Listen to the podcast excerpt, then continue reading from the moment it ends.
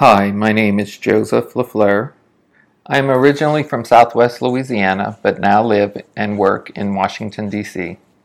I am a licensed psychotherapist and certified Daring Way facilitator. I provide individual therapy and facilitate Daring Way and Rising Strong intensive weekend retreats to my patients and others who are interested. I also practice somatic experiencing therapy.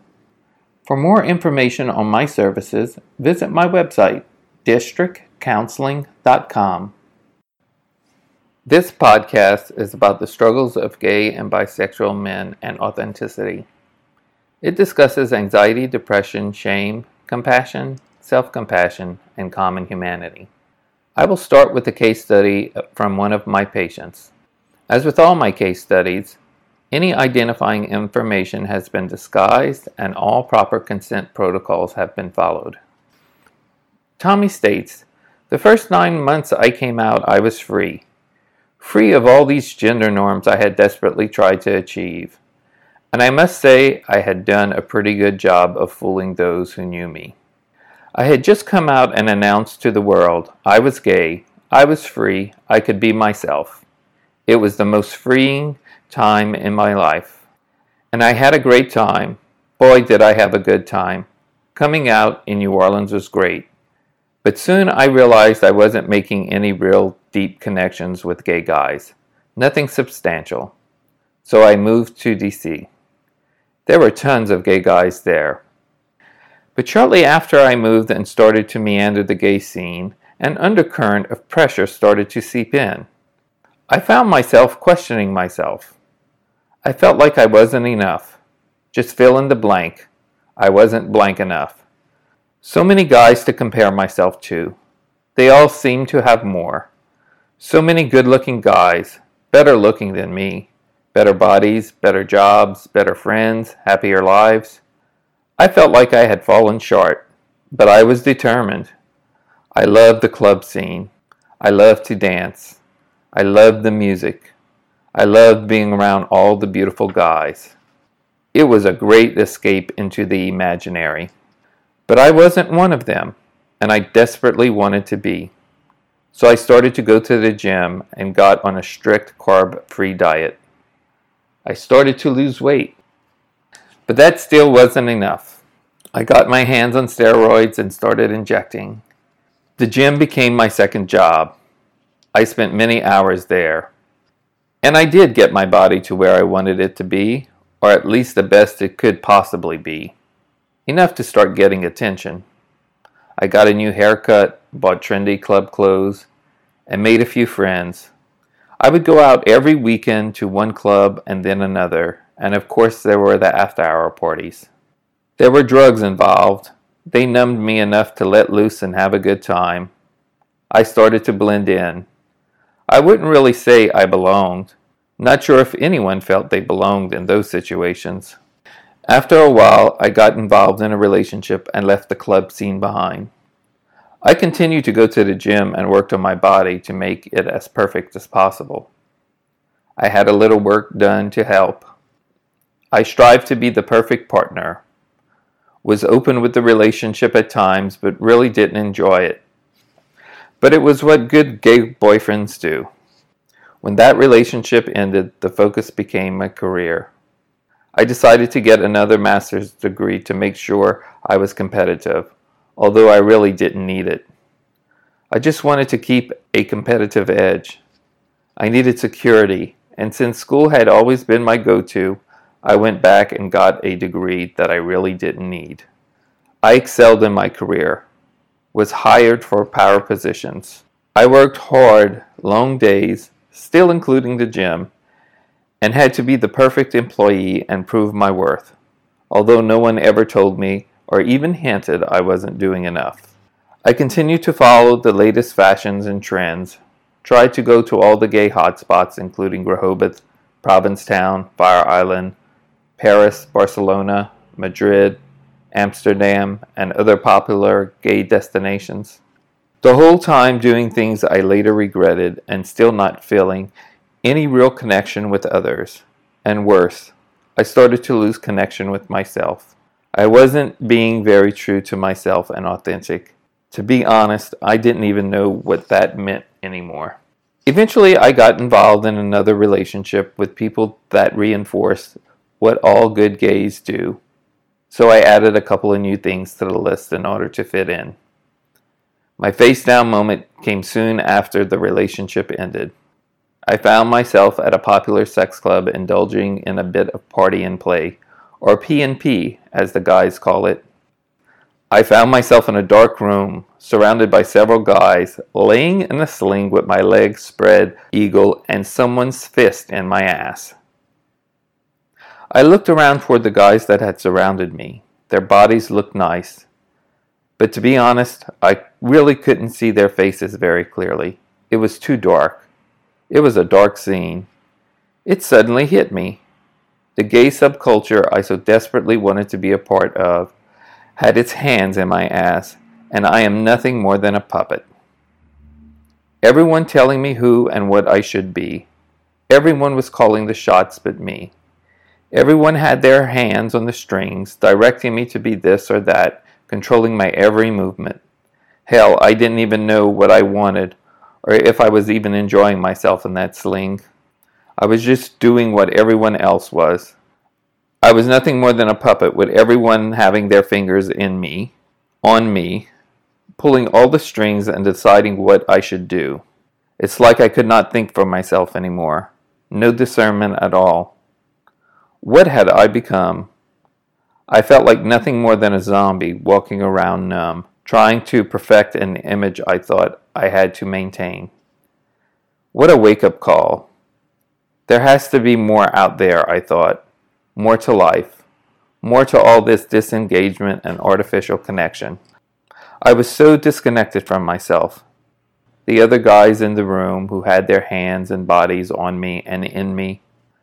I realized I was more myself before I came out. I quickly excused myself and left the place. And it didn't seem to faze anyone.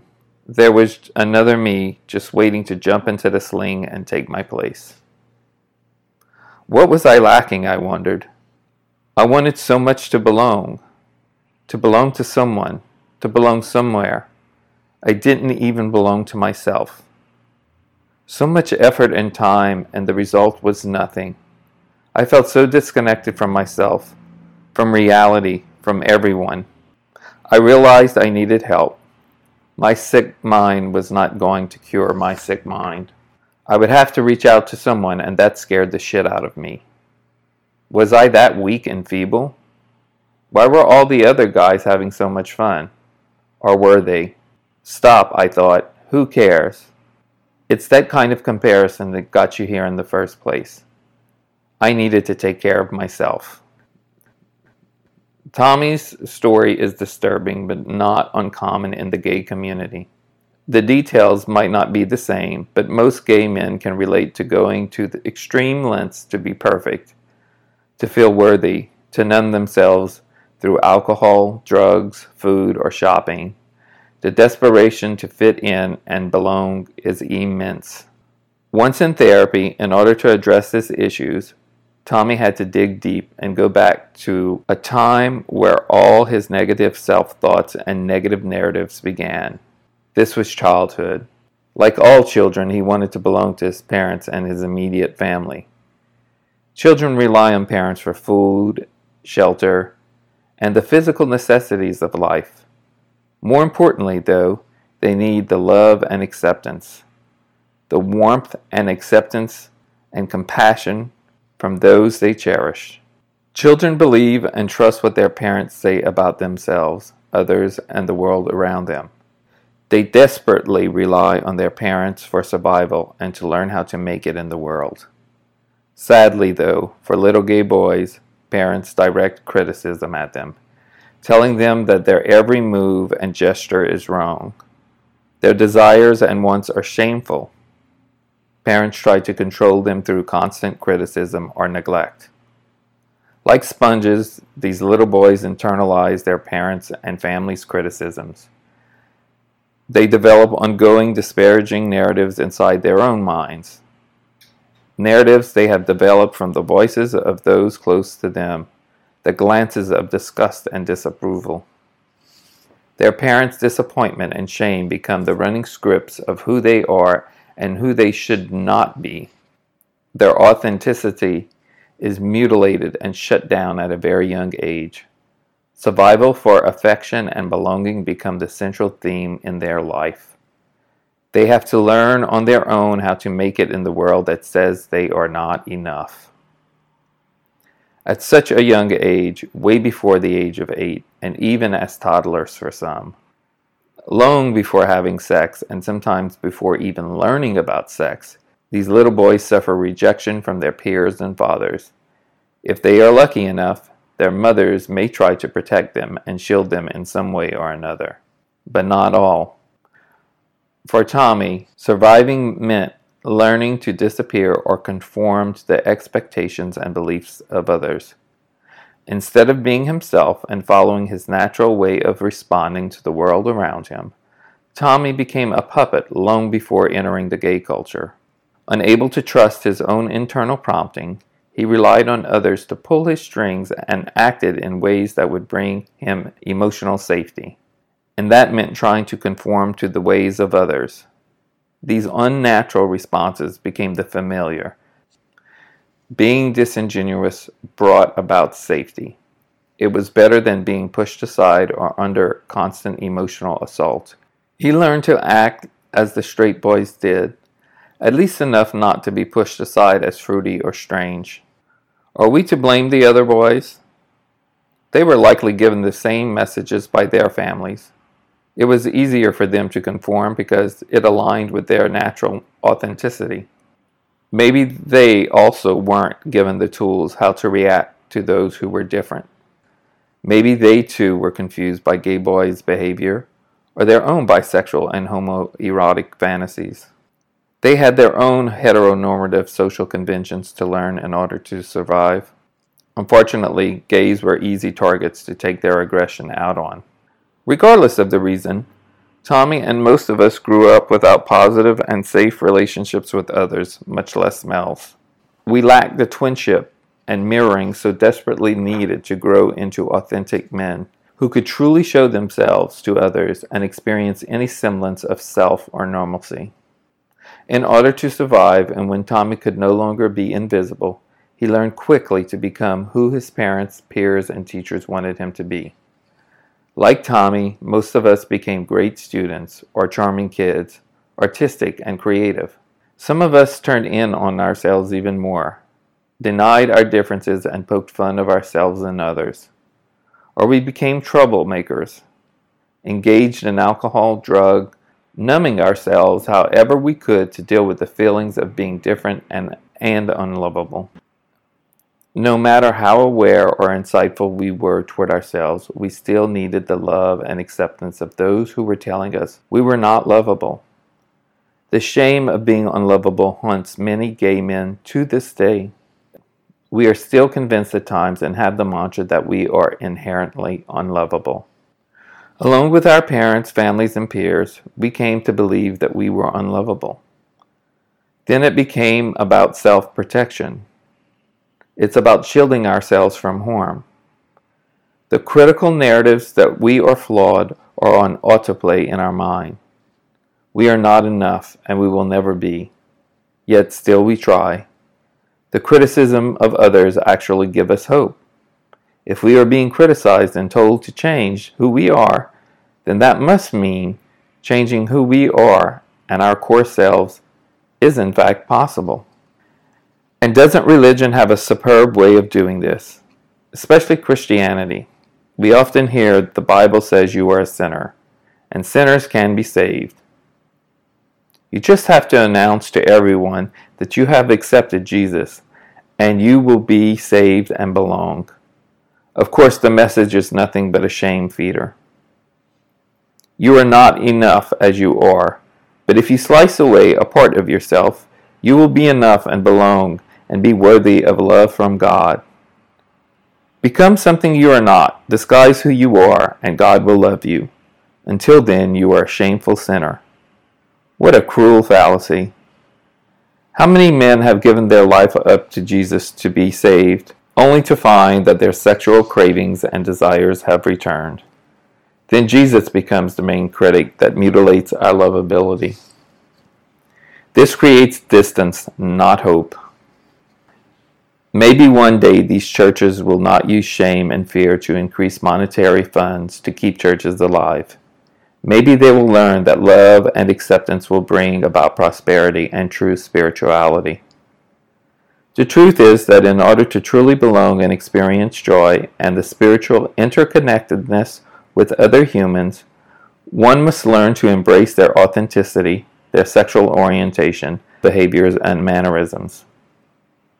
That is what being truly human is about.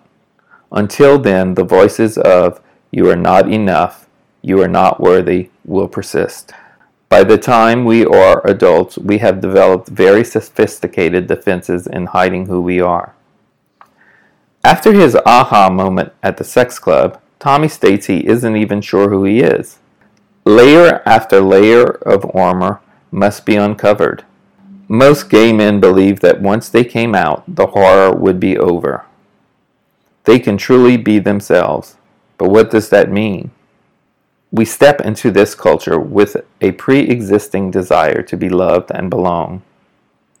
The same old defenses and strategies for being loved and accepted are still ingrained in us.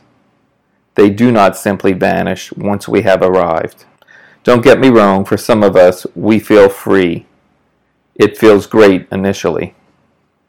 But with time and exploration of our new world, with our new mentors and new playmates, we discover that a new culture exists. It's one of perfectionism, numbing, and foreboding joy. Foreboding joy meaning that nothing good will ever last, so enjoy it cautiously. We already have built in armor and neural pathways. The shame and self criticism are fully engaged, and we begin to resist our authenticity once more. Instead of embracing ourselves and others, Instead of embracing ourselves and each other, our lack of common humanity defenses kick into overdrive. We truly believe we can attain all the ideals that are being thrust upon us. They are so easy to get caught up in, trying to attain something that is not part of who we are. We have been doing this our whole life. As with all cultures, people have valued traits People in these cultures have some of these traits that are better than average, some just average, and others below average. Regardless of where we stand on the scale, we believe we can achieve the better than average rankings. In fact, just as children trying to survive in a heteronormative world, these cultured values become our new perfect. And like our childhood selves, we still carry the mantra it can and should be attained. Attain it at all cost. Our acceptance and belonging depends on it. Once again, our critical self thoughts take the form of an inner dialogue, a constant commentary and evaluation of what we are experiencing. It's harsh and brutal. These new narratives are the same as the old ones. You are not enough. No one will ever love you. And if you show your true self, you will be hurt. Because of our unsupported childhoods, we tend not to trust others, thinking that if we start to truly care about someone, they will eventually hurt us. And what a self fulfilling prophecy. Who has ever been hurt by someone they truly love or has truly loved them? It's inevitable that you will be hurt in a true relationship. Hurt is something that must be worked through in any successful relationship. The fear of being hurt by others creates a state of fear in our new interactions, a culture where we should all be the same. Unfortunately, people who are criticized and critical of themselves are more likely to criticize and judge others. For some, we are so concerned about being judged or criticized, we can never be fully present with others that truly matter. We may even seek out friends and romantic partners who are critical, hoping they can give insight into what is truly wrong with us. We may undermine the closeness and supportiveness in relationships that we so desperately seek because they are uncomfortable. The idea of someone telling us that we are fine the way we are causes suspicion and confusion. We must always be striving for perfection on some level, or we are worthless and have no purpose. The certainty of rejection and falling short is safer because it is what we are familiar with. In our newfound culture, our minds latch onto negative thoughts about ourselves falling short.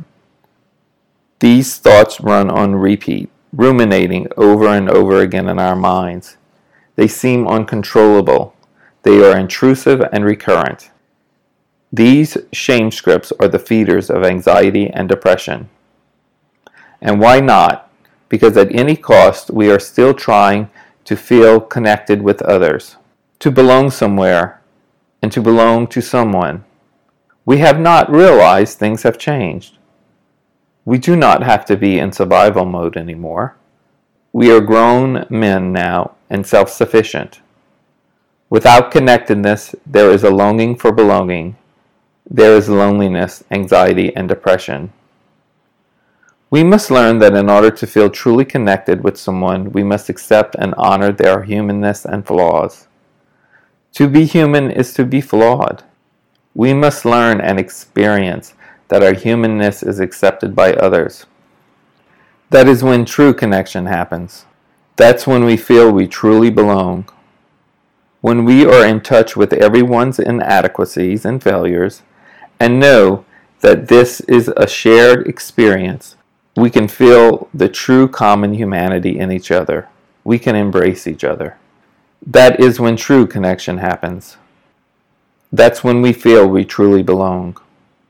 When we are in touch with everyone's inadequacies and failures and know that this is a shared experience, we can feel the true common humanity in each other. We can embrace each other. When Tommy was able to grasp the idea of common humanity, he began to get better. But it took courage. Rarely can common humanity be felt in an individual session with a therapist. It takes a group setting when it happens, it is one of the most moving things that can ever happen and be experienced. As a therapist, I have never felt anything more moving than a group of individuals moving into common humanity, feeling compassion and self compassion, and allowing true empathy to come alive.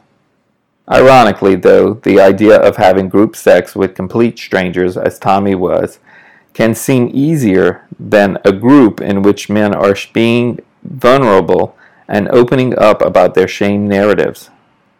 Truth be told, you are vulnerable in either situation.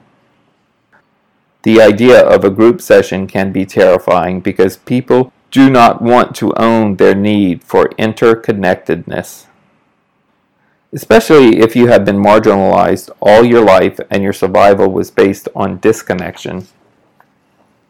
How cruel to live the first part of your life disconnecting from the deep longing of belonging in order to survive. And in the next part of your life, admitting the longing, but not knowing how to achieve it, not knowing how to belong. And I'm not here to discount the necessity of disconnection as we are growing up. I grew up in an area where it was perfectly reasonable to commit suicide because one was gay the survival techniques and armor were needed. The danger was real. But now they are not, and you have to learn to lean into the uncertainty of loving and being loved and all the joy and hurts that go along with that. With the aid of your perfectionism, numbing, and foreboding joy, you have now developed a support network of acquaintances and friends. Or maybe you have no one. If you are truly honest with yourself, is the longing and yearning still there? You may have the good looks, the perfect body, the killer job, endless friends and acquaintances, everything you need, but are you still ruminating?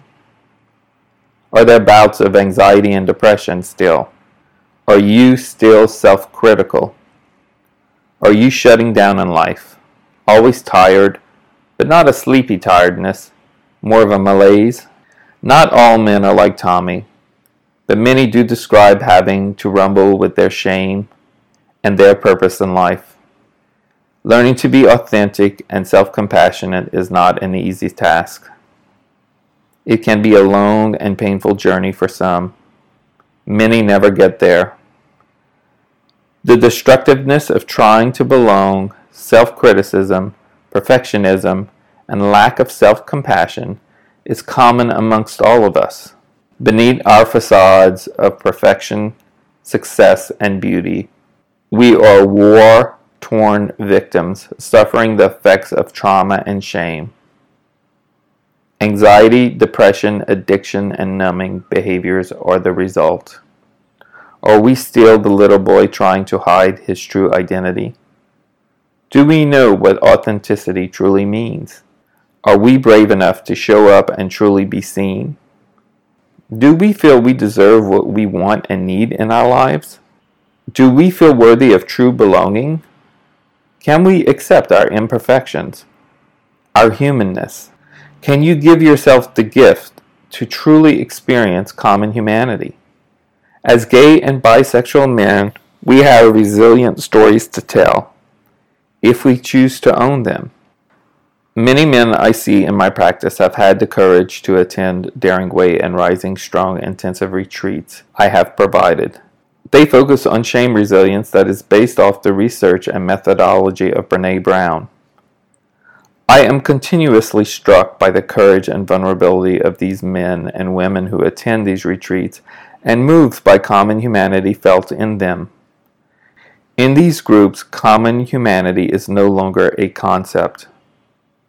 When felt within the group, it is warm, loving, compassionate, empathic, energizing, and relieving.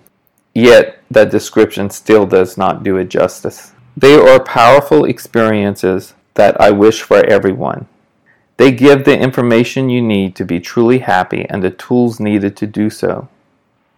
People who participate in these workshops come away clear on what steps they need to take in their lives to be more happy, what steps to dull the negative narratives and shame scripts. If you are interested in attending one of the Daring Way or Rising Strong retreats, please contact me. You can also visit my website, districtcounseling.com. I am based out of Washington, D.C. I do have men who fly in to take these retreats. I would like to acknowledge three authors and books in creating this podcast The Velvet Rage by Dr. Alan Downs, Rising Strong, and Daring Greatly by Dr. Brene Brown, and the book Self Compassion by Dr. Kristin Neff. Hi, this is Joseph LaFleur. Thank you for listening to my podcast.